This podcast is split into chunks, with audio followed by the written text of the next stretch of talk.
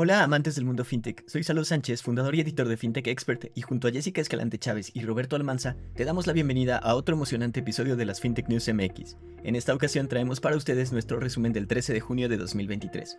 En nuestra primera nota tenemos grandes noticias sobre Walla, la fintech argentina que recién anunció la aprobación de los reguladores para adquirir el banco ABC Capital, el cual ahora operará como Walla México. Con la reciente aprobación, Walla tiene planes de expansión en nuestro país, apuntando a convertir a México en su mercado principal en América Latina. Los expertos del ecosistema vemos esta movida como un precedente de crecimiento y expansión fintech en la región. En otras noticias no tan positivas, Payback, la compañía que administra programas de lealtad para reconocidas marcas en México, ha anunciado que cerrará sus operaciones en el país a partir del 1 de noviembre de 2023. Para las empresas afiliadas, el cierre de Payback puede representar la pérdida de una herramienta valiosa para fomentar la lealtad del cliente. Sin embargo, también puede ser una oportunidad para que estas empresas consideren otras estrategias de lealtad o busquen nuevos canales o asociaciones, por ejemplo con algunos jugadores fintech. En nuestra siguiente nota, el neobanco de origen brasileño Nu ha logrado un nuevo hito en su estrategia de crecimiento en México, alcanzando un millón de clientes en su segmento de cuentas de débito y más de mil millones de pesos en depósitos a tan solo un mes de su lanzamiento.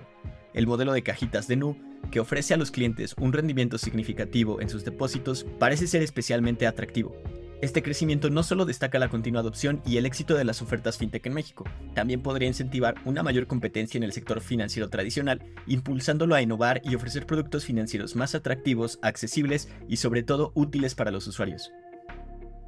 Nuestra cuarta nota es para súper entusiastas de la tecnología financiera que quisieran ser socios de una firma fintech autorizada, y es que Finesfera, la plataforma de financiamiento colectivo de impacto social y ambiental, está abriéndose a la inversión pública a través de arcángeles.com con una inversión mínima de 5 mil pesos. Esto significa que cualquier persona puede convertirse en socio de esta plataforma de financiamiento colectivo que no solo facilita el financiamiento de las pymes, sino que también promueve una economía más sostenible e inclusiva. Nuestros expertos opinan que al democratizar la inversión de impacto, la firma no solo impulsará el crecimiento económico para los inversionistas y las empresas financiadas, sino que también fomentará la conciencia social y ambiental. En otras noticias, parece que recuperar las facturas de tus pedidos de Uber Eats acaba de volverse mucho más sencillo.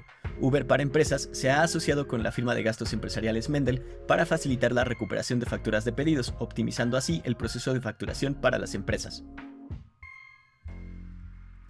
Ahora vayamos al mundo de las inversiones más o menos tradicionales. Vector Casa de Bolsa y Franklin Templeton han lanzado NextGen, un fondo de renta variable multitemático que permite a los inversores diversificar su cartera con empresas emergentes en el sector tecnológico.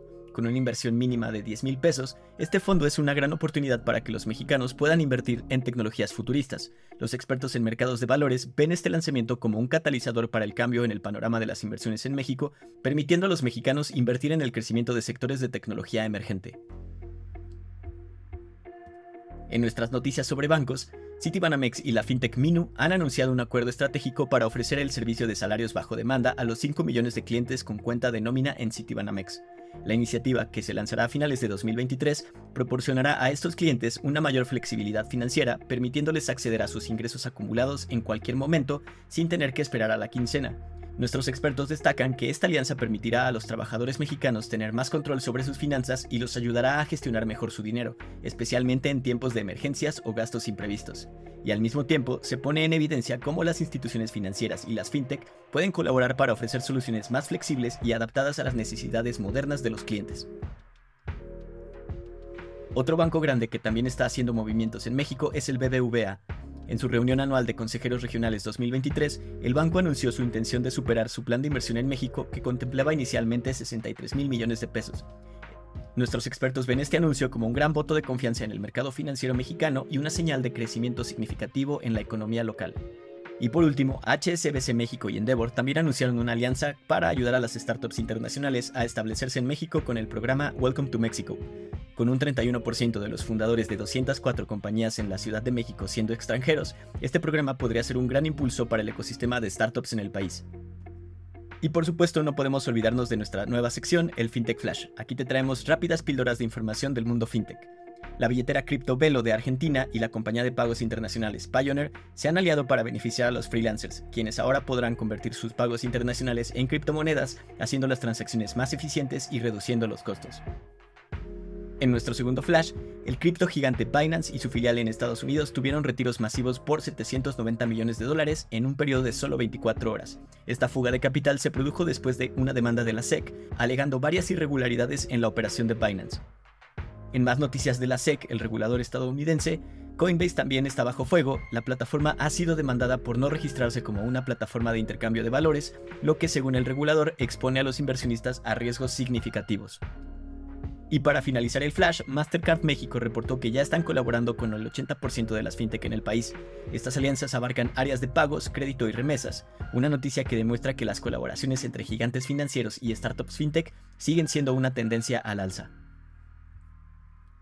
Y eso ha sido todo por hoy. Muchas gracias por acompañarnos en esta emisión de las FinTech News MX. Yo soy Salo Sánchez de FinTech Expert y con el apoyo de Jessica Escalante Chávez y Roberto Almanza traemos esta síntesis de noticias para ustedes.